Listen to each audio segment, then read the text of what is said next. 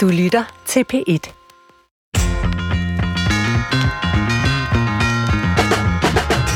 Vi undersøger i dag, om naturen er sund for os mennesker, og jeg er selv vokset op med en ret stor have i sådan et villa-kvarter. Der var engarealer i nærheden, som vi brugte meget som børn. Vi satte drager op og rendte rundt i de små skove der, og havde en ret fri og i gåseøjne naturlig adgang og brug af naturen. Gælder det samme for dig, Christoffer Heide Højer, min øh, tilrettelægger her på programmet? Jamen, jeg tror, det er, man kan sige, uh, lighedstegn mellem. Altså, det er meget det samme, jeg voksede op i, men jeg tror, der måske der er en forskel, for jeg har altid betragtet mig selv som byborger. Ja. Fordi i forhold til resten af min familie, der boede ude på det ægte land i Midtjylland, hvor der virkelig ikke var noget, så synes jeg jo, at jeg boede i en storby, fordi der var en villavej. Øhm, og der var jo huse var og asfalt. asfalt. og det var en kontrast, så jeg opfattede mig selv som byborger, og gør det nok egentlig stadigvæk, fordi nu bor jeg jo i København, og bor i den grad omgivet af beton ude på Tejlholmen i København, hvor der nærmest ikke er andet. Der er Okay. selvfølgelig noget vand at kigge på. Øhm, Savner du øh, markerne og heden? Og... nej, Nej? Og jeg griner også ofte af mine venner, som tager til Norge på fjellet for at finde ro, øh, eller tager på lange, lange vandreture, for jeg, for, jeg, jeg, jeg er ikke på det store naturhold. Øh, men jeg vil gerne spørge, om du er det? Altså, nu siger du, du, du smager mere og mere på det. Alderen ja. giver lidt længsel. Jamen, det gør det. Altså, nu kan jeg så høre, at det er dig, vi skal have omvendt her i løbet af udsendelsen. Øh, fordi når man først ligesom er blevet glad for skoven og stranden og øh, eng og marker og så videre, ja, så er det jo meget svært at forstå, hvorfor alle ikke har det sådan. Øh, men ja, nu i mit eget oplæg, der var jeg også inde på, hvordan at det heller ikke er, altid er sådan, jeg har haft det. Det er noget, der er kommet med, med alderen, øh, hvor, jeg, hvor jeg nu er nået til et punkt, hvor jeg må sige, altså, jeg kunne egentlig godt tænke mig at bo i naturen, så meget som man nu kan bo i naturen i Danmark. Og så måske øh, holde ferie i, i byerne, altså hvor det jo nu ellers er meget omvendt, ikke? Altså vi bor inde i en by, og så tager vi måske ud i naturen for at holde ferie. Men, men den fornemmelse der af at, at være der, hvorfor ikke prøve at bringe den ind i sin hverdag, og så tage på kunstmuseum i byen, når man har ferie? Men er det fordi, øh, har du noget belæg for det andet end din mavefornemmelse, at du synes, det er rart at gå en tur i en skov? Det er først og fremmest en mavefornemmelse. Altså, jeg er jo godt nok øh, psykolog og forsker, men det er ikke et felt, jeg har øh, studeret nøje, læst i videnskabelige undersøgelser, men jeg har læst lidt. Øh, blandt andet den her bog, der ligger på bordet foran mig, af Peter Kvartrup Greisling, som hedder Naturen på recept, din mentale sundhed, er lige udenfor, og som jeg endda anmeldte, kan jeg huske. Så øh, det er en kilde til min viden for, for nogle år siden. Jeg tror, den kom i 2017. Og øh, jeg synes, det er en fremragende bog, og, øh, og jeg skrev øh, øh, pænt og, og godt om den, og den er altså dejlig at læse og fuld af meget smukke fotografier af, af naturen. Øh, så Men- derfor, Nej, men jeg, du, du, du, du, har ikke nogen, altså, du har ikke noget grundlag for at gøre det. Altså, jeg har jo læst, hvad, hvad Peter skriver i den her bog, og han henviser til videnskabelige øh, undersøgelser, som jeg gerne vil have frem her i dagens udsendelse også. Okay. Øh, men, men, men du har fuldstændig ret. Altså, det er jo, jeg, jeg har jo øh, som psykolog læst mange studier af, hvordan behandler vi depression, hvordan behandler vi angst, hvordan reducerer vi folks øh, stressniveau. Jamen, det gør vi ved forskellige øh, former for øh, terapi, det gør vi ved forskellige måske miljøterapeutiske øh, tiltag, det gør vi ved at lave arbejdsgangene om på vores øh, arbejdspladser osv. Jeg har ikke læst ret meget om, at det er øh, terapeutisk, eller helende, eller øh, lindrende, eller noget, at komme ud i naturen. Øh, før jeg blandt andet læste øh, Peters bog her. Og derfor så er jeg selvfølgelig også rigtig glad for, at øh, Peter Kvartrup Geisling har sagt ja til at være med i udsendelsen her i dag, fordi du sidder jo lige her, Peter. Velkommen til. Tak fordi jeg må. Det er en fornøjelse at have dig med. Og vi har også en anden gæst, øh, som er Dorte Varning Poulsen. Også velkommen til dig. Du er lektor ved Københavns Universitet på Institut for Geovidenskab og Naturforvaltning. Det er rigtigt. Det er det, øh, det rigtige øh, navn. Ja. Også velkommen til dig. Tak. Alle mennesker har jo et eller andet forhold til naturen. Øh, og når jeg nu siger natur, så er det jo faktisk et ret komplekst begreb. Det kan betyde utrolig mange ting. Der er også et altomfattende naturbegreb, hvor jo også vores byer og vores øh, majsmarker og alt muligt også er natur. Men når jeg taler om natur nu her, så mener jeg altså skoven, stranden, engen, alt det vi har uden for husene, uden for byerne, som man kan tage ud i, når vi siger, at vi skal ud i naturen. Ikke? Og jeg kunne egentlig godt tænke mig at begynde øh, med at spørge til jeres personlige forhold. Nu har Christoffer udfrittet mig lidt, hvordan mit forhold er til naturen i den forstand. Peter, kan du huske øh, dine første øh, minder eller oplevelser med naturen? Ja, det kan jeg sagtens. Fordi vi, vi taler lidt om naturen, som det er noget andet. Vi ja. er jo naturen. Altså, om et øjeblik, om et splitsekund, så er vi jo fordelt i molekyler, der er inde i det store i, i, det store, i den store recirkulation, ikke? Så vi er jo... jeg tror ikke, man skal stå og se på naturen. Vi er naturen. Ja.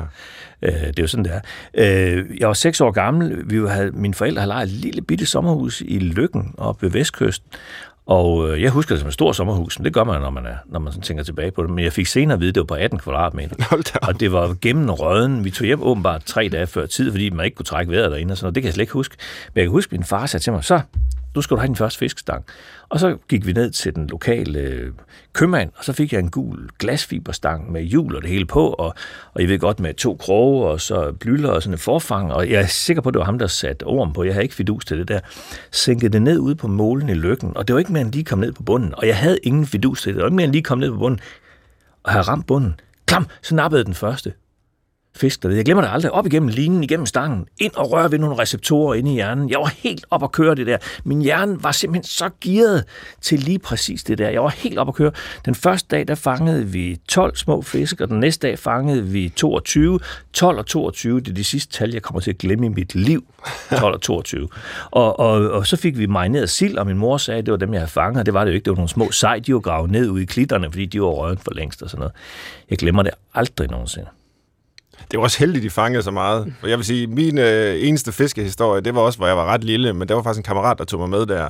Og vi stod en hel dag uden at fange noget som helst, og jeg frøs, og ja, det, det var ikke. ubehageligt. Og, og det kunne have været helt anderledes, ja. hvis jeg også havde fanget 12 og 22. Yes. Man, altså børn skal fange noget. Der findes noget forfoder. Man skal altid gå efter skaller og bras, snarbord og den slags ting og sager. Så skal man komme et sted, hvor der er mange, og så forfoder man dagen før. Så er man sikker på, at man har åbnet en restaurant lige der, hvor broen den slutter, og hvor børnene sidder med fødderne i vand. Og så skovler de fisk ind den første gang, og det skal man altid gøre. Ja. Dorte Varning Poulsen, øh, har du lignende sådan, øh, ja, det er jo næsten sådan en mytologisk ja, øh, grunderfaring ja, godt, af at være i naturen? Jamen, i virkeligheden så tænker jeg, at øh, altså, meget af min barndom husker jeg som, som værende ude. Øh, det var jo dengang, hvor der var sne om vinteren, og der var sol om sommeren, og ja. øh, øh, men sådan en, den der sådan præcise oplevelse, øh, jeg tror ikke, jeg har en enkeltstående af, men øh, jeg, jeg har været spejder, og noget af det, som, som gjorde et meget stort indtryk på mig, det var det der med at opleve døgnet udenfor. Normalt så, øh, så sover man jo om natten og vågner om dagen, og man sover op i sin seng. Og når man er spejder, så er man ude døgnet rundt. Mm. Det der med at se solen gå ned og mærke fugtigheden om aftenen, og disen om morgenen, og solen, der står op, øh, det, det husker jeg som helt fascinerende. Mm. Øhm, så, så jeg vil sige, det er noget af det, som, som hvad skal man sige, tror jeg har, jeg har bygget videre på i min fascination af at være i naturen. Øh, men det er de der sansindtryk, fordi jeg husker jo også øh, fra mine bedsteforældre, som havde sådan et lille husmandssted, det der, når man tog om en blomme, hvor der sad en vips, ikke? Den, ja, den der, det, er det der voldsomme stik, der lige pludselig kom, når man lige havde grebet den der fantastiske blå blomme, ikke? Altså, det var virkelig det der med sansindtrykkene, som bare var så massiv, når man var ude i naturen. Ja, og uh, vi havde også et blommetræ. Jeg har ja. også fået mange øh, stik. Ja, ja. ja. Det, det, er, det, det er voldsomt. Det har, det har aldrig blevet stukket af, af, i forbindelse med at hugge blommer. Nej. Nej. Men jeg, jeg er også inspireret af det, du siger, Svend, med, med, at du kan mærke, at hvis du spørger dig selv, hvis du spørger maven, maven og det ikke er fornuften og familien og så videre, hvis du spørger maven, og så siger du, vågn ude i en skov, ikke? Mm. Altså, nu må du jo korrigere mig, det er dig, der er professor i psykologi, det er jo ikke mig. Men hvis man går til psykiater eller psykolog længe nok her i livet, for at finde ud af, hvad er hvad driver dig? Mm. Hvad er det, der gør, at vi står op om morgenen? Hvis man graver længere og længere længere ned i sit liv, man tror, man har svarene sådan i starten, men man skal længere ned, man skal meget længere ned. Min erfaring er, at når man kommer langt nok ned, helt ned i bunden, så er det et eneste ord, der forklarer, hvad der driver os. Det er behov. Det er de behov, vi har til enhver tid. Henning Sørensen, har jo chef for Rigshospitalets Blodbank i gamle dage, Han sagde til mig en gang, hvor vi gik, vi var på sådan en lægekonference, hvor han sagde til mig, hvis han kunne leve sit liv om, så ville han have boet fem forskellige steder i Danmark. 10 år hver sted. Mm. 10 år ved den jyske vestkyst, 10 år i Storbyen, 10 år i Nordsjælland, 10 år i Sydfynske Øhav. Der er ingen egen, der har det hele, men der er mange, der har et eller andet, man har brug for. Og behovene er bare forskellige. Og i en tid, hvor hjernen tæppebumpes med... Altså det, det finurlige er jo, at at, at øh, vi fire, der sidder og taler her, vi, og, og alle, alle lytterne, vi er jo skruet sådan sammen DNA-mæssigt. Vi burde stå op sammen med solen, gå ned sammen med solen, mm. bruge en 6-8 timer på at støve rundt efter noget at spise. På den måde får vi også noget motion. Resten af tiden ligger vi i en hængekøje. Ikke? Det er den måde, vi er bygget til DNA-mæssigt. Men når man ser på, hvordan vi lever i dag, vi er jo kommet så langt væk fra vores gener, at, at alle de her sygdomme dukker op. Nu er også den mentale sygdom. Mm. Så der er jo ikke noget at sige til med det program, du har, Svend hvis du og alle vi andre har lyst til at vågne op et sted, hvor vi ikke skal levere varen, mm. men hvor vi kan nøjes med at kigge ud over en sø eller se en spætte, der sidder og hakker i et træ. Det dækker det dækker det, det, dækker det modsatte af den, det misbrug af hjernen, vi er ude i i dag. Mm. Det er lidt sjovt, du siger behov, fordi jeg sad og tænkte på, mens du fortalte, at øh, jamen, de sådan behovsteorier, vi har i psykologien, de øh, handler på mange måder egentlig om at beskytte sig selv mod naturen. Altså helt klassisk Maslows behovspyramide, ikke? Altså, den kender alle gymnasieelever måske, øh, hvor, hvor, hvor, hvor der nede i bunden, der er der sådan nogle sikkerhedsbehov. Selvfølgelig også, man skal have noget føde, man skal have noget vand, og, men, og så skal man have et, et, et, et ly, Øh, og det skal man selvfølgelig også som menneske, ikke også? Altså, enten man er nomade eller bor i øh, en, en forstad til Herning i et parcelhus, øh, så skal man beskytte sig mod, mod, mod vind og vejr. Og øh, der er ikke nogen af de der behovsteorier, jeg lige kan komme i tanke om. Det, det kan godt være, at jeg tager fejl, og der, der er nogen, men som handler om, at vi har egentlig et grundlæggende behov for at være i naturen. Vi har behov for det grønne, for vind, for øh, sol, øh, for at kunne bruge vores krop ude i en skov, eller hvor det nu er. Øh, til gengæld, så, nogen, ja, øh... ja, altså til gengæld så er nogle af de øh, teorier, der er om, hvorfor det er, at vi oplever naturen som restaurativ, eller altså hvor den tilfører vores sundhed noget. Ja. Øh, det handler jo om, øh, øh, hvad skal man sige, hvis vi går tilbage til, til den ældste del af vores hjerne, krybdyrhjerne, og vores evne til at aflæse landskaber. Øhm, fordi det har været en fuldstændig betingelse for vores overlevelse, at vi var i stand til at aflæse, om det her landskab var et sted, vi kunne overleve. Mm. Og derfor er vi umiddelbart øh, får vi en, hvad skal man sige, en, en oplevelse af, om det her landskab er godt for mig. Og der er præcis det der med, at man skal kunne kigge langt for at se, om der er fjender nogen steder. Mm. Der må ikke være for tæt bevoksning øh, foran os, øh, fordi så kan vi ikke se, hvor der er sikkert at gå for dyr, der ligger og skjuler sig. Lyden af rindende vand øh, er en højere præference end for eksempel fladvand, fordi den rindende, lyden af det rindende vand er det rene vand. Ja.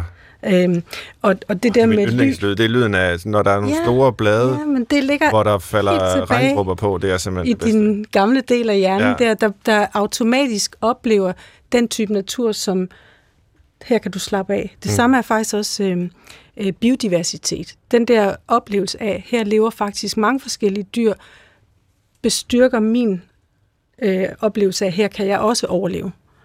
Øh, så på den måde kan man sige, at vi lynhurtigt øh, har nogle præferencer, som vi instinktivt reagerer på øh, i forhold til, hvornår et, et landskab eller et naturmiljø er særlig positivt for os. Hvordan kan det så være, at øh, sådan en som, jeg nu havde både min egen historie, hvor, hvor jeg som yngre ikke interesserede mig specielt for naturen. Altså, jeg kunne egentlig rigtig godt lide at være i byen og, og gå i biografen og øh, på café og bare gå rundt i det her øh, beton, glas og øh, murstens øh, verden, der, der findes der. Christoffer har det måske stadigvæk sådan, øh, produceren her, der beskrev det tidligere. Altså, er vi bare ude af trit med vores egne øh, evolutionære behov, eller hvorfor findes der byboer overhovedet, kunne man sige, hvis, øh, hvis vi er bygget til naturliv? Peter? Fordi de dækker nogle andre behov. Mm. Altså, det, det er de behov, vi har på det tidspunkt. Altså, man ser også, at, at øh, dem, der dyrker mindst motion i Danmark, det er danskere mellem cirka 30 og 40. Og hvorfor, gør de, hvorfor dyrker de mindst motion danskere mellem 30 og 40? Det gør de, fordi de har børn. De har simpelthen ikke tid til det. Det er ikke, fordi de gerne vil. Det er ikke, fordi de har behov for det. De kan bare ikke nå det, så den glider ned i pyramiden, ikke? Øh, så igen er det jo behov, der gør det. Øh, der er jo, man kender også godt det der, hvis man har sommerhus, så ved man godt, at, at man skal plante det sommerhus øh, i børnene, mens de er små. Så vil der være nogle år, hvor de jager det andet køn i stedet for, og discolamper og, og, og alt det, Christoffer han har gang i nu her.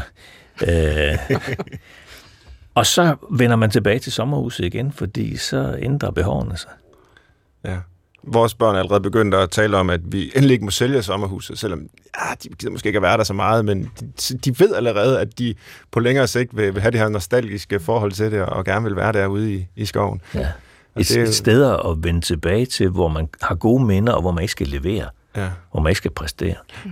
Vi skal lige om lidt tale om kan man sige, videnskaben bag alt det her, men jeg kunne godt tænke mig at måske runde jer begge to, fordi nu har jeg været lidt inde på barndomserfaringer med naturoplevelser, men hvad gør I nu?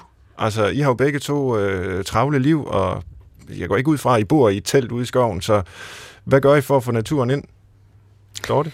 Altså, jeg er så heldig at, at bo på landet. Ja. Øhm, det første, jeg gør, når jeg kommer hjem, det er, at jeg sætter min taske og smider min jakke, så tager jeg træsko på. øh, og så går jeg simpelthen øh, så går jeg haven rundt. Vi har en ret stor have. Øh, og ser til hønsene og øh, klapper hundene. Og øh, ja, jeg, jeg skal simpelthen have, jeg skal have luft. Øh, så så jeg, er, jeg er meget ude, så meget som jeg kan. Men der er jo også om vinteren uger, hvor det er mørkt, når man tager afsted, og mørkt, når man kommer hjem. Ja. Øhm, og og det, det er tungt, øh, kan jeg godt mærke, fordi øh, altså, så sjov er det jo heller ikke. Altså, ude på landet, der er altså virkelig mørkt, når man går ud, ikke? Øh, det er med pandelampe, hvis man skal gå en aftentur. Øhm, og, og det er jo ikke samme oplevelse som, som resten af året, men, men, øh, men for eksempel så øh, en uge på ski i Norge, hvor man bliver fuldstændig eksponeret for det der sne og lys, der er, og er ude og fysisk aktiv, det kan gøre mig høj i, i ugevis bagefter. Så jeg prøver at komme meget ud. Det lyder virkelig dejligt. Mm. Øh, ja, det kan være, at jeg skal have tips øh, er der bagefter til, hvordan man kan foretage det der spring. Fordi det lyder ikke, det lyder ikke som om, du altid har boet øh, på landet. Nej, heller ikke. Jeg, altså, jeg kommer jo faktisk også fra sådan et parcelhus der. Øhm, men, men noget af det, jeg også tænker er vigtigt, det er, at man faktisk har noget at gå ud og se til. Øhm, det det er, har betydning, at øh, man har et forhold til det, man går ud og kigger på. Mm. Øh, sådan nogle, hvad skal man sige, meget, meget kedelige grønne områder, som egentlig ikke skifter med årstiderne. Hvor man ikke går og venter på, at nu skal der komme nogle særlige blomster op, eller nu, nu kommer der bær på den her busk, eller et eller andet. Prøv at se den her. Nej.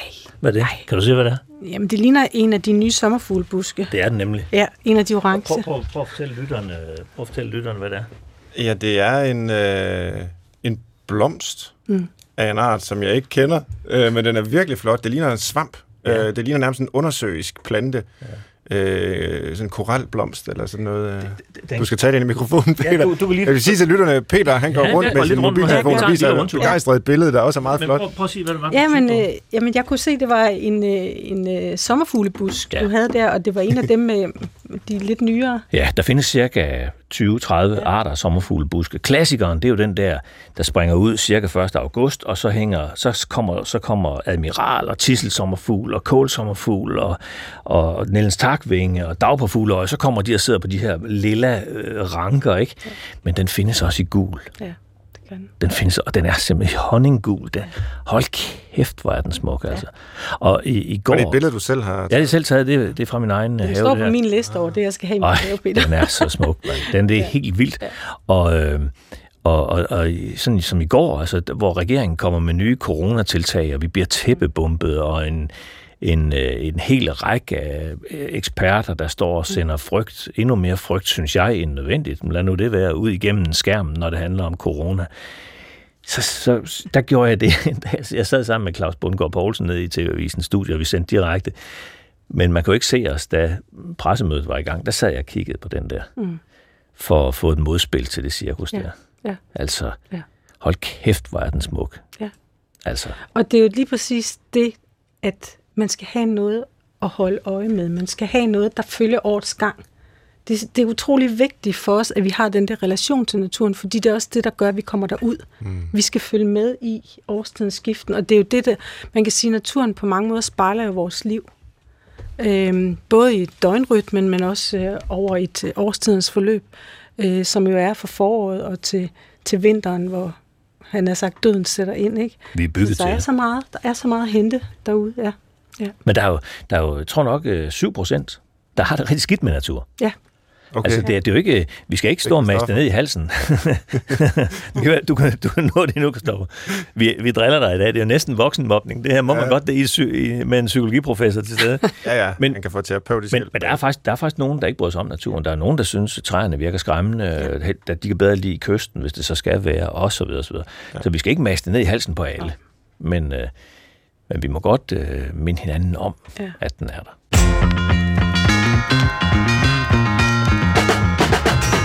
Du lytter til Brinkmanns Brix, hvor jeg i dag har læge og forfatter Peter Kvartrup Geisling og lektor ved Københavns Universitet, Dorte Varning Poulsen, med.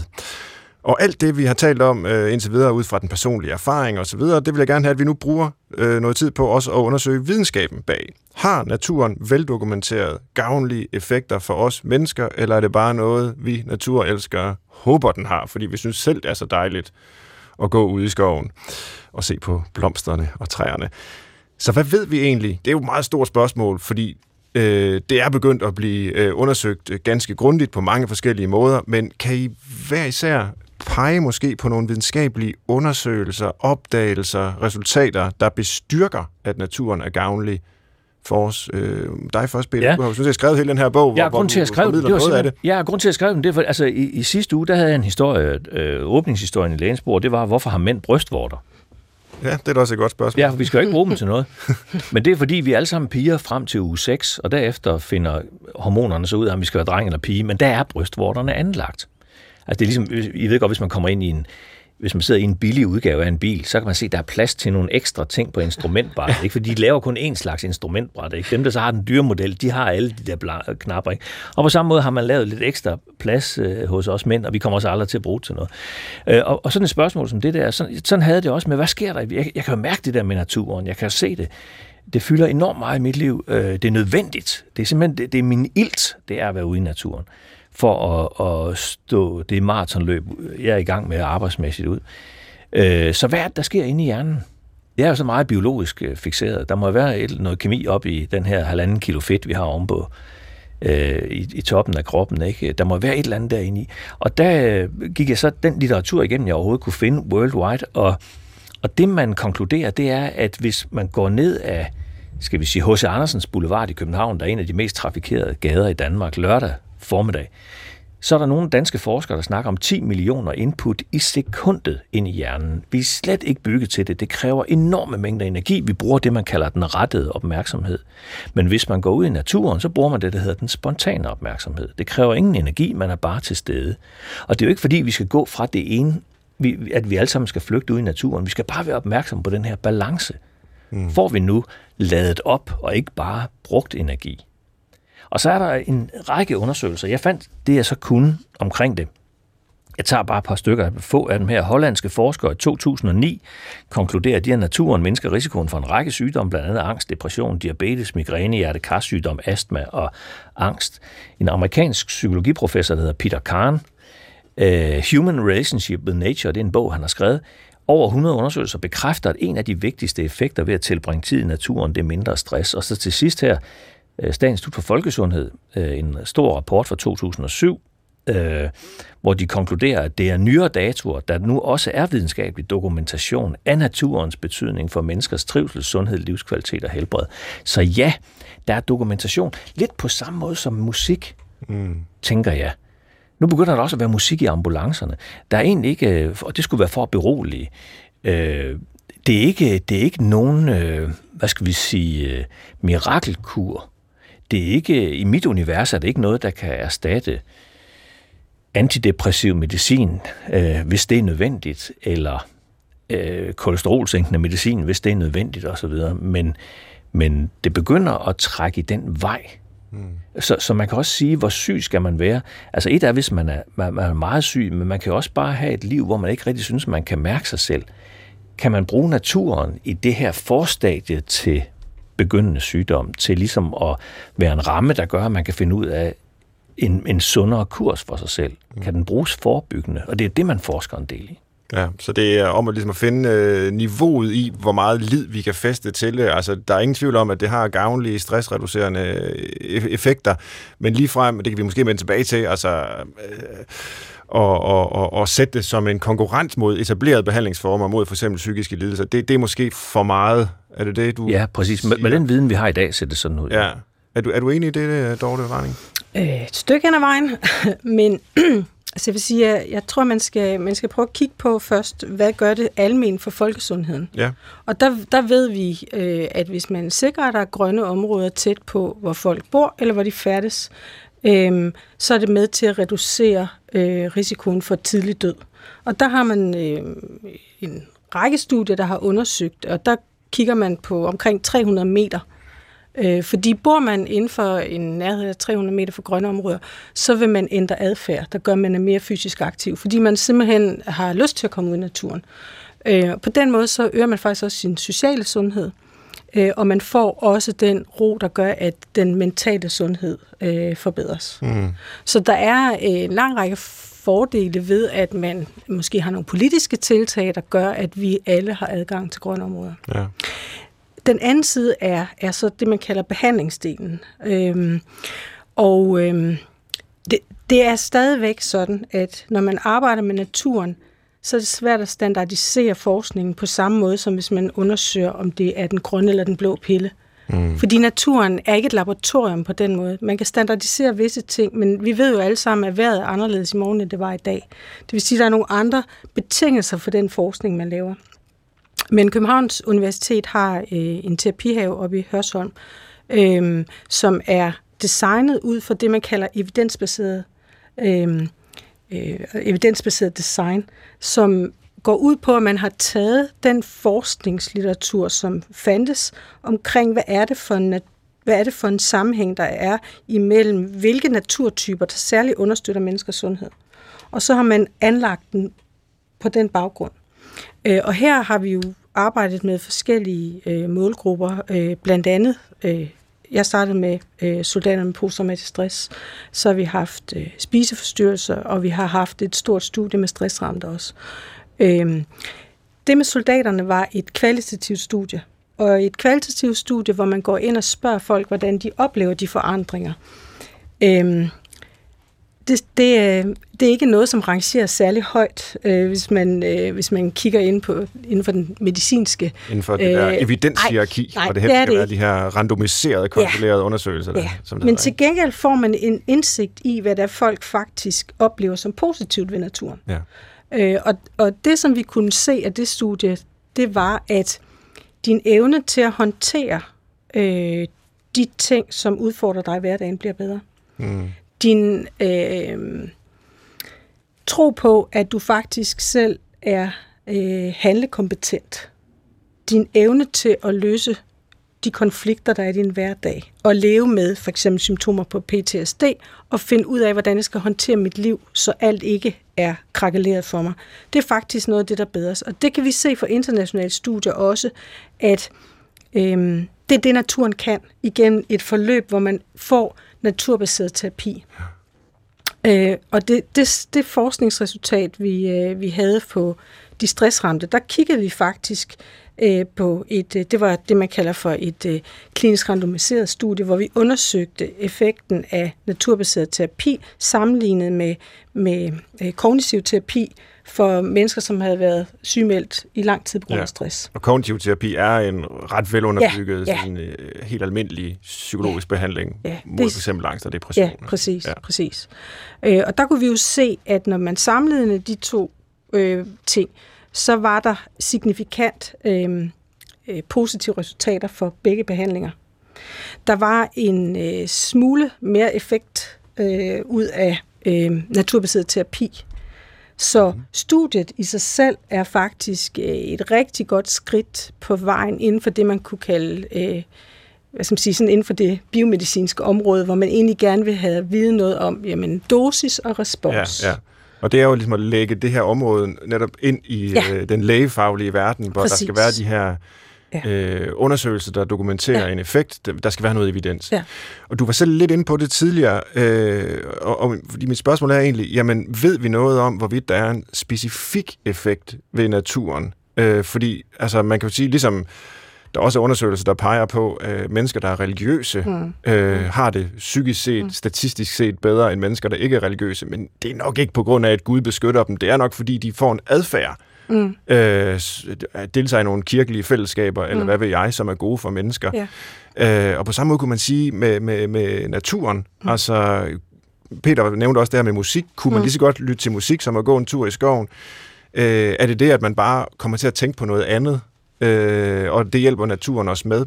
Øh, måske er det også den fysiske aktivitet, der kan være ved at gå en tur, eller luge i sin have. Mm. Øh, kunne man måske lige så godt strikke ind i stuen? Eller, altså, kan du ja, se, hvor jeg vil hen? Jeg kan sagtens se, hvor du vil hen, men, men jeg tror, at øh, det, man kan sige, det er, at naturen har en, en iboende positiv virkning på os, når vi er derude, hvis vi kan tage imod den. Mm. Fordi hvis du er meget stresset, eller har det dårligt mentalt, så er du så kører dine tanker i ring omkring noget, og du tager egentlig ikke, du sanser faktisk ikke naturen omkring dig. Øhm, hvis du er i et en terapihave, som jo er særligt designet til at styrke øh, hvad skal man sige, den, din mentale øh, sundhed, og du er igennem et terapeutisk forløb, hvor man på baggrund af de ressourcer og behov, du har, laver et tilpasset forløb med særlige aktiviteter, som mm. understøtter din sundhed, så kommer du igennem et terapeutisk forløb, kan man sige, mm-hmm. som, som faktisk øh, har en virkning på dig, som øh, hvad skal man sige, ikke er sammenlignelig med at strikke, ja, ja. hvis man må sige sådan, fordi okay. det er et behandling, det er et behandlingstilbud, og, og strikke kan være positivt i sig selv, ligesom det at være i naturen kan være positivt i sig selv, men der skal et terapeutisk forløb, hvor naturen indgår som en væsentlig komponent, ja. sammen med de andre elementer til. Og når du nu siger naturen, og når vi andre også siger naturen i det her program, så kunne jeg egentlig godt tænke mig måske at, at udfordre det lidt, eller også få det udfoldet, fordi er det ikke sådan lidt et romantisk natursyn, vi kommer til at øh, tage for givet her i vores samtale om, at naturen har terapeutiske og medicinske virkninger. Altså naturen er jo også drøn farlig. Mennesker ja. dør jo hver eneste dag i naturkatastrofer, ja. og, og, og det er jo ikke særlig godt. Nej, og, og, og nogle gange så er naturen bare pissegrim, ikke? Jo, også det. Altså, der er jo meget grim natur. Ja, der, ja. Jamen, det er der da. Jo, og, og, og det der med at begynde at ro, altså alle brækker i, i, i livets puslespil skal have den størrelse, de nogle gange skal have. Og, og du, jeg synes, du har fuldstændig retsvand. Vi skal ikke puste det op. Vi skal ikke, øh, vi skal ikke gøre naturen til løsningen for alt muligt. Altså, jeg, jeg, jeg plejer at have det sådan, at, at nogle gange så, så, så, så bruger jeg det begreb, der hedder vitamin N. Jeg vil gerne have børn for mere, mere vitamin N. Øh, meget tyder på, at børn er halvt så meget ude i naturen i dag, som vi var dengang vi var børn. Ikke? Og det har jeg det skidt med, både fordi de ikke får de oplevelser, men for, fordi de heller ikke mærker, hvad er det, naturen kan, så de intuitivt ved det, når de på et tidspunkt kommer i en situation som voksen, hvor de er stressede, og der vil de så have vidst intuitivt, hvad naturen kan, kan give af fred og ro osv. Men, men når, når jeg bruger begrebet vitamin N, så er det også, fordi der er mange andre vitaminer også, vi også skal have. Så, så, så jeg synes heller ikke, jeg, jeg er enig med dig i, at vi skal ikke, vi skal ikke det, det skal ikke være et korstog. Det, det bliver ting aldrig smukke af, vel? Men, men, Nej, og det er vel måske, altså, måske det, jeg prøver at sige også, det er, at vi har jo ligesom skabt et begreb om naturen, som måske også knytter sig til de landskaber, vi kender fra vores eget land her, øh, som er sådan nogle guldalderlandskaber, vi ser som det ideelle. Ja. Og det kan godt være, at det har en evolutionær baggrund, at der skal være nogle øh, træer og buske, men ellers et nogenlunde åbent landskab, måske nogle bakker, øh, man kan stå med ryggen til, til bakken og, og skue ud over at være nogenlunde beskyttet. Men andre steder i verden ser det jo helt anderledes ud. Altså, der er ørkner med tørke, hvor hvis man våger sig ud i naturen der, jamen så dør man af, af tørst, hvis ikke man har vand med i løbet af få timer. Ja. Øh, der skal vi jo ikke sende folk ud på naturterapi, eller jeg ved godt, det, det er lidt søgt. Nå, nej, det, det, hver, men... dag, hver dag altså, er det, er det altså, nu, nu, begynder, nu begynder jo skovflåten jo virkelig at give lyd fra sig, nu her med flere forskellige jo, jo. sygdomme bare ja. i Danmark, ikke? Og malaria, er det, er det en million, der dør om året af, af malaria?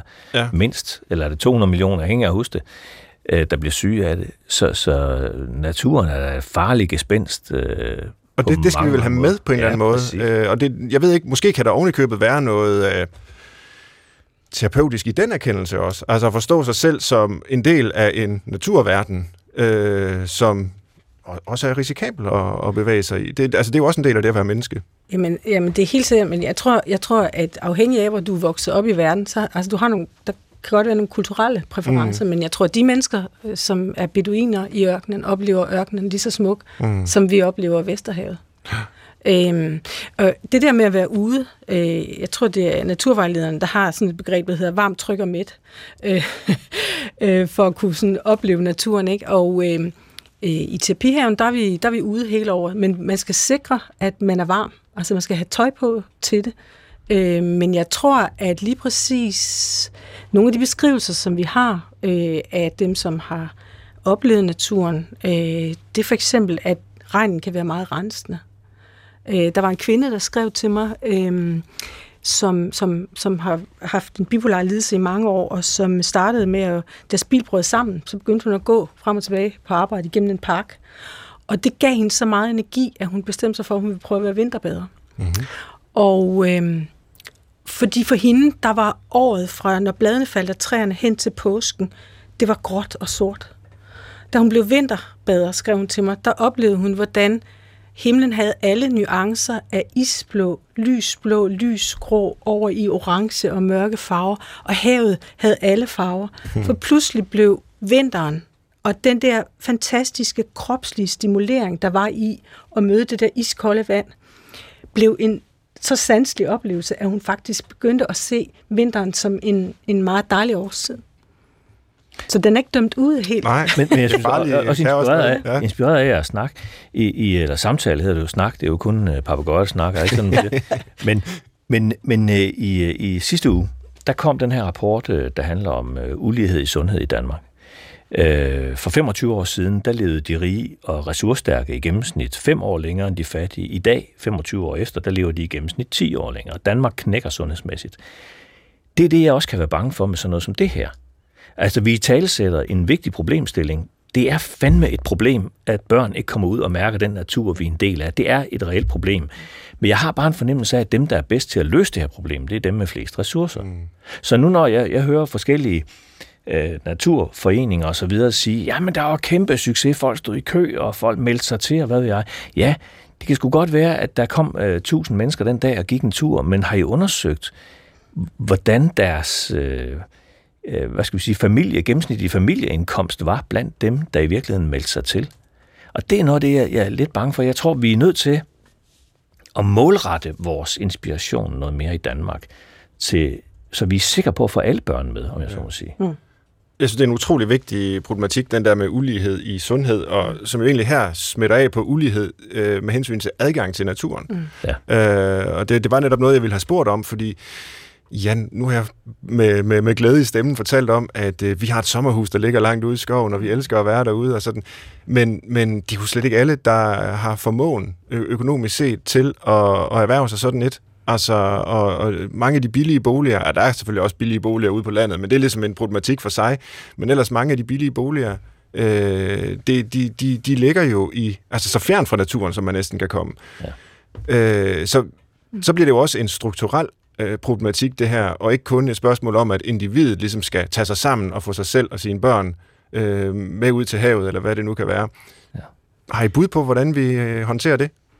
Jamen, altså, der er ingen tvivl om, at, øh, at øh, afhængig af, hvad for en baggrund du har, og hvilke ressourcer øh, din familie har, øh, så er der stor forskel på, om, om man bliver præsenteret for naturen og inviteret med ud i naturen. Øh, så det er jo vigtigt, kan man sige, at man, øh, man kan i hvert fald se, hvis man ser på andre kulturer, øh, eller folk med en anden kulturel baggrund her i Danmark, at der kan naturen godt ligge relativt tæt på, men man tager ikke ud i den, fordi man ikke helt hvad man ved, hvad man skal derude. Mm. Øh, og hvis man gør det, så er det måske typisk, at man laver en picnic. Øh, så jeg tænker, at der er stort behov for, at man er, hvad skal man sige, in, i virkeligheden informerer mere og inviterer mere. Øh, og når man siger invitere, så er det faktisk at tage folk i hånden. Øh, og, og, Ja, og næsten måske gå et skridt længere, som Ja. Svend snakker om, at bygge anderledes. ja, Altså, Ja. ja. det er ikke engang nok med en invitation. Nej. Der skal simpelthen bygges anderledes. Ja. Øh, og, så, og, og så ligger der selvfølgelig i det, at det er en invitation. Det er jo ikke noget, vi skal presse folk til. Man skal kun gøre det, man har lyst til, det man har behov for, det man føler for. ja. Men, men, men ja, det generer mig virkelig, når, Ja. når jeg ser en, sådan en hel masse, jeg kan mærke, velhavende, ressourcestærke mm. familier, og alle deres børn, og kæmpe store oplevelser har de, når de samler æren i, i dyrehaven, og hvad ved jeg. Altså, der, der, der, jeg, jeg, kan, jeg kan mærke alle dem, der ikke kommer afsted på den tur. Ja. Mm. Altså i USA, der har man lavet sådan nogle øh, undersøgelser, fordi man har ligesom øh, man har ligesom set, at der er dele af, af, øh, af visse kvarterer i byerne, hvor, hvor man faktisk ikke flytter sig. Og så har man sagt, okay, selvom vi har pakken tæt på, kommer folk ikke derud. Hvad kan vi gøre i stedet for? Og så har man faktisk undersøgt, hvor mange træer skal der til per blok, for at man kan øge den mentale sundhed og den sociale sundhed. Og det viser sig, at hvis man faktisk planter træer, og vel at mærke ikke sådan et krat, som, som ser ens ud i sommer og vinter, men noget, der følger med årstiderne, så man faktisk har mulighed for at se det fra sit vindue øh, og gå ud i det helt lige uden for ens dør, så forandrer det faktisk ens øh, socioøkonomiske øh, niveau mm. for et helt kvarter. Så, så det der med at bygge anderledes er også, at man faktisk laver lækker natur, der hvor folk bor. Ja det er ikke kun at få folk ud i naturen, det er også at få naturen ind i, ja. i byerne, ja. ind til folk. Ja. Og noget af det, man jo faktisk øh, gennem ja, nærmest århundreder har tænkt over mm. med hensyn til at bygge, det er jo asyler, psykiatriske hospitaler, øh, og sikkert også øh, ja, på det somatiske område, altså øh, al- almindelige sygehuse og øh, steder, man kan komme på rekreation. Øh, de rige, de kunne tage ned til øh, alberne og sidde og kigge øh, ud over den flotte natur, øh, og man kunne blive indlagt på ja, steder i Danmark, hvor det også er flot. Øh, de, på en måde er det jo noget, vi altid har vidst, øh, og, og så måske lidt har glemt, fordi når man ser på øh, institutionsbyggeri, øh, hospitalsbyggeri i dag, så er det måske ikke det, der, der er tænkt mest over. Nej. Det er det bestemt. Hvad, hvad er der sket der? Ja, at vi, der, vi har der, mistet en uh, sans for det? Jeg tror, der er mange af os, der har en fornemmelse af, at der er en næsten en generation af arkitekter, der, arkitekter, der er faldet i søvn. Ikke? Altså prøv at se hele Københavns Havn, hvordan det ser ud med alt det der glaskrammel og sådan noget. Det, altså, det bliver jo, det bliver jo øh, hvad hedder sådan noget det bliver jo trælsbyggeri i løbet af alt, alt, alt for kort tid. Øh, jeg ved, det nye børnerede Lego har givet 700 millioner til det nye børnerede, der blev bygget. Der var der nogle hygiejnesygeplejersker, der var lidt op at køre over, at der skulle træer og sådan noget ind, fordi man jo ikke har bakterier ind på mm. hospitalerne.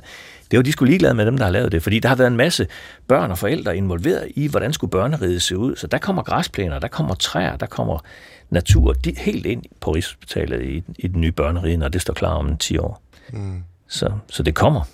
Ja. Men, men det er jo interessant, hvordan faktisk, det, det ved du måske i virkeligheden meget mere om end mig, men i forbindelse med, at, øh, at psykofarmika kom ind, så ændrede det sig også, fordi mennesker kunne have, have nogle gange bo på de her psykiatriske hospitaler.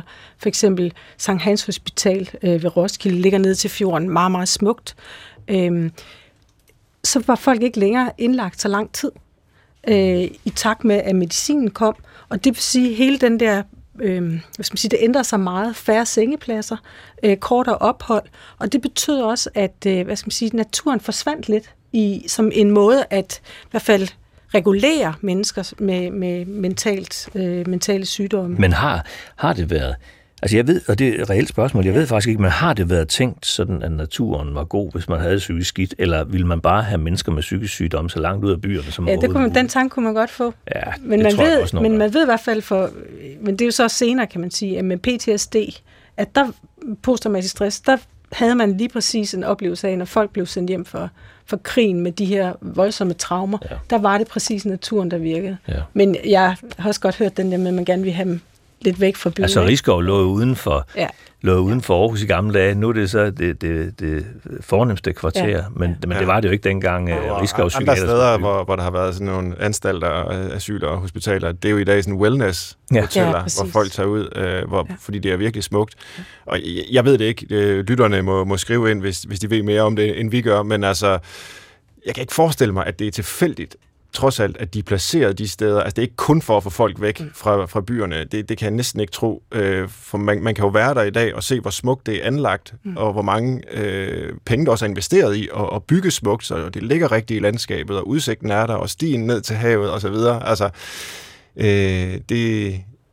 Jeg, jeg ved det ikke. Altså, noget af det første forskning, jeg kunne finde, altså der er selvfølgelig noget, der er noget, i kineserne har jo noget helt tilbage til for 2.000 år siden, hvor man havde hvor man allerede dengang var opmærksom på det, og så er der mange år op til det her. Men noget af det første, man bliver opmærksom på, jeg tror det er fra midten af 80'erne, 1980'erne, hvor der er en mavetarmkirurg, der kan se, han har, han, når han opererer, han opererer kun for galsten. Han fjerner kun galleblære og galsten. Og han havde ligesom to gange, hvor patienterne lå på den ene, der lå de og kiggede ud på en mark, den anden lå de og kiggede ind i en væg på hospitalet. Og, og de kom så bare hurtigere, dem der kiggede på marken. Han skulle hælde mindre medicin på dem osv.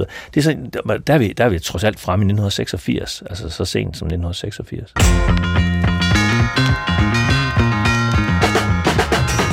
I dag i Brinkmanns Brix taler vi om naturen og vores psykiske helbred. Og det gør jeg sammen med læge og forfatter Peter Kvartrup Geisling og lektor ved Københavns Universitet, Dorte Warning Poulsen. Og sammen med os i studiet her er jo også vores gode øh, tilrettelægger og producer, Christoffe Heide Højer, og du lagde ud med, at du ikke øh, var nogen øh, naturens mundre søn. Har du noget modspil, du kan give os nu? Vi er så begejstrede for den der natur. Øhm, jeg har et spørgsmål i hvert fald. Okay. Øhm, fordi det, jeg ikke kan lade være med at tænke på, fordi jeg, jeg, noget af det, du sad og beskrev, Dorte, for der fik jeg selv lyst til at bruge naturen mere, men jeg mm. ville så for det første bare gerne have nogle gode råd til, hvordan man så gør, men for det andet også, øhm, hvor langt skal man gå? Altså, skal vi tage bunderøven øh, skridtet? For det er der nogle af min jeg er omkring 30, der er en del af min generation, der er fascineret af den der tilbagevenden til naturen. Mm. Derude, hvor vi rent faktisk lever i en eller anden form for pagt med naturen, hvad end det så er. Øhm, altså, kan man få et garantistempel, at hvis du tager til køber et gammelt hus på Sydfyn, og så begynder at have nogle høns, så vil din livskvalitet øh, stige? Det er ikke et simpelt, jeg vil give i hvert fald. Men jeg tænker, det er jo ikke kun et spørgsmål om sundhed, det du snakker om der. Det handler også om, at folk gerne vil noget andet. Det handler om værdier i ens liv. Øh, det tror jeg. Så, så, så hvis du går efter din sundhed, så vil jeg sige, øh, du skal prøve at du skal prøve at flytte din stol hen til vinduet og sidde og kigge lidt ud, i stedet for at kigge på en skærm. Du skal, du skal stoppe op, når du kommer ud af din, din dør, kigge op, træk vejret ind. Øhm, og så skal du, når du er ude, så skal du, skal du tænke på, at det er dine sanser, der skal stimuleres. Øhm, så du skal, du skal lytte til det, at lytte til. Du skal se på det, der er, og så skal du røre ved tingene. Så hele den der sanse oplevelse, man kan få, når man er i naturen, det, den anden, man skal tage ind. Så skal man lukke det andet ud. Det tror jeg er vigtigt. Og så tror jeg også, øh, mærke efter det, der tænder dig. Nu sidder vi og snakker om natur. I, I har det ene gode emne op efter det andet her. Ja. Altså, der hvor du kan huske et program, hvor du tænker, hey, den ramte mig i hjertet. Der, den, det skal du jo bare dyrke, ikke? Altså, du skal ikke øh, have med, man skal ikke kunne det hele. Det der better safe than sorry øh, projekt, den, at folk nogle gange siger, og så skal vi det hele, for eksempel på sundhedsområdet. Ikke? Hvis, hvis du lever sådan better safe than sorry på sundhedsområdet, så kommer du til at bruge 24 timer på at leve sundt. At du kan slet ikke nå at smage livet. Altså, så et eller andet sted skal vi jo ligesom sige, at der er noget, vi vil, og noget, vi ikke vil. Og så synes jeg også omkring det der med at flytte ud, også som, som Dorte siger nu her, Altså, der er noget, der tyder på, at det kommer fra USA nu her. Jeg tror, det kommer mere og mere til Danmark. Der er flere og flere unge mennesker, der stempler ud af storbyerne. Mm. Der er stadigvæk stort run på storbyerne, men der er flere og flere unge mennesker, der siger, nej, Øh, vi vil ud et sted, hvor vi selv kan bestemme tempoet, hvor der er natur, hvor det ikke koster det hvide øjnene. Altså en protestreaktion mod de seneste tre generationers forsøgningsleven, materielle ting og campingvogne ind på matriklen. og med alt det stress og fravær og søvnløse nætter, det der cirkus har givet, der er en protestreaktion fra de unge lige i øjeblikket, synes jeg i hvert fald mange unge, der siger, det der cirkus, I har haft gang i de sidste tre generationer, det, det gider jeg sgu ikke spille mit liv med. Det er den ene ting. Den anden ting er så, at jeg oplever også nogen, der drømmer om at flytte øh, 100 km væk fra en stor by. Men jeg kan mærke, når jeg spørger en lille smule ind, at så er det faktisk mere en flugt end en drøm. Og det kan godt være lige der, hvor solen skinner, ikke? og det er forår, og, og, og, og stokroserne står op. Det kan, godt være, det kan godt være, at man stadigvæk synes, det er ung, men når det så bliver november for anden gang, mm. ikke? så sidder man alligevel og savner den der store by. Man var, man var ikke helt ærlig over for sig selv. Man var kørt for langt ud af stress. Man havde det simpelthen skidt. Man trængte til... Man søge på charterrejser. Præcis. Man trængte til en ferie i stedet Thailand. Ja. Så, så der skal ja. man mærke efter, er det, en, er det en ægte drøm, eller er det en flugt? Ja. Mm. Kan det gøre en forskel lidt i forlængelse af, hvad, hvad Christoffer bringer på banen her med, med bunderøven som figur, som jo er på mange måder dybt inspirerende, og altså bor ude på Djursland og bruger de gamle teknikker, og har haft sådan et stort folkeoplysningsprojekt, som jo egentlig handler om mere at deltage. Øh, her er det så øh, på landet, ikke? Men, øh, og, og ikke kun om at beskue den. Fordi det er måske det, vi har lagt mest til grund for vores samtale her, det er, at vi går ud i naturen for at være i den, for at beskue den. Men langt de fleste mennesker, der virkelig har deres gang i naturen, de gør jo noget i naturen. Altså øh, forstarbejderne, øh, landmændene, bunderøven.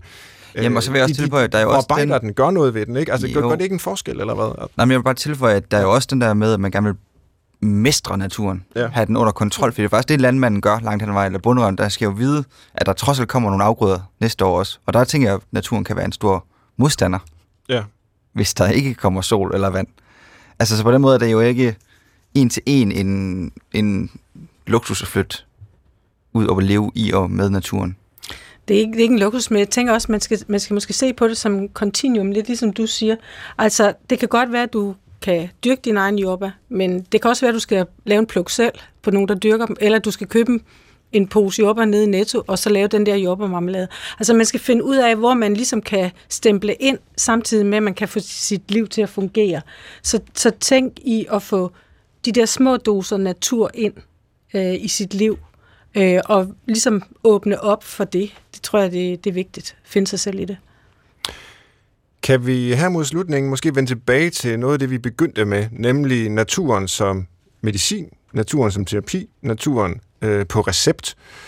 Øh, og jeg har været lidt inde på det på hver jeres måde, men hvor meget øh, tør vi tro på naturens terapeutiske eller medicinske virkninger? Altså skal den konkret på recept? Skal man simpelthen kunne gå ned til sin øh, praktiserende læge og sige, jeg har været øh, trist, jeg føler mig lidt depressiv, jeg sover for lidt eller for meget, og har taget på eller tabt mig i vægt, øh, der er et eller andet galt, og så skal lægen kunne skrive på bloggen øh, tre timers øh, ugenlig gåtur i skoven, og så ses vi igen om fire uger.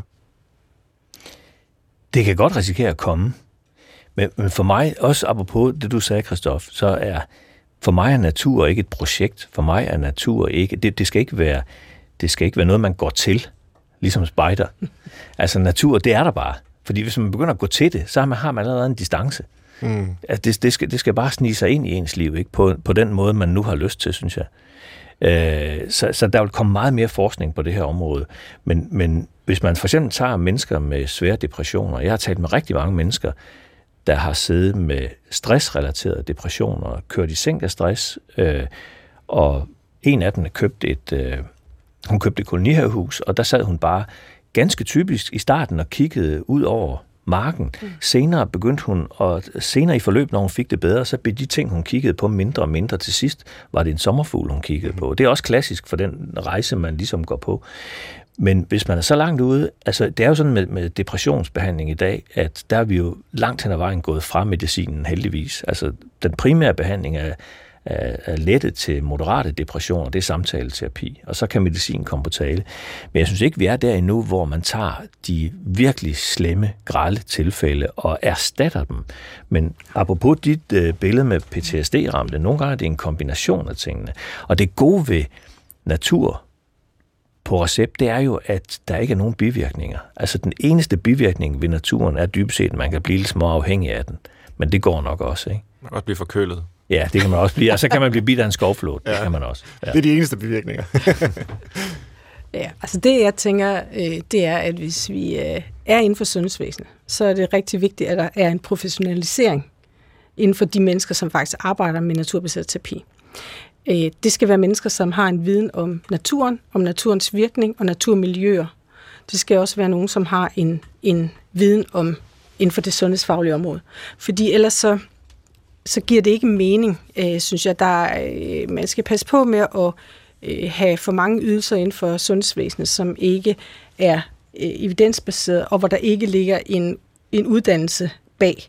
Sådan som det er for øjeblikket, så har vi på Københavns Universitet en masteruddannelse inden for naturbaseret terapi og sundhedsfrem, men der er en generel mangel på øh, hvad skal man sige, viden på grunduddannelserne inden for, for det her område. Så det skal vi have gjort noget ved. Ja.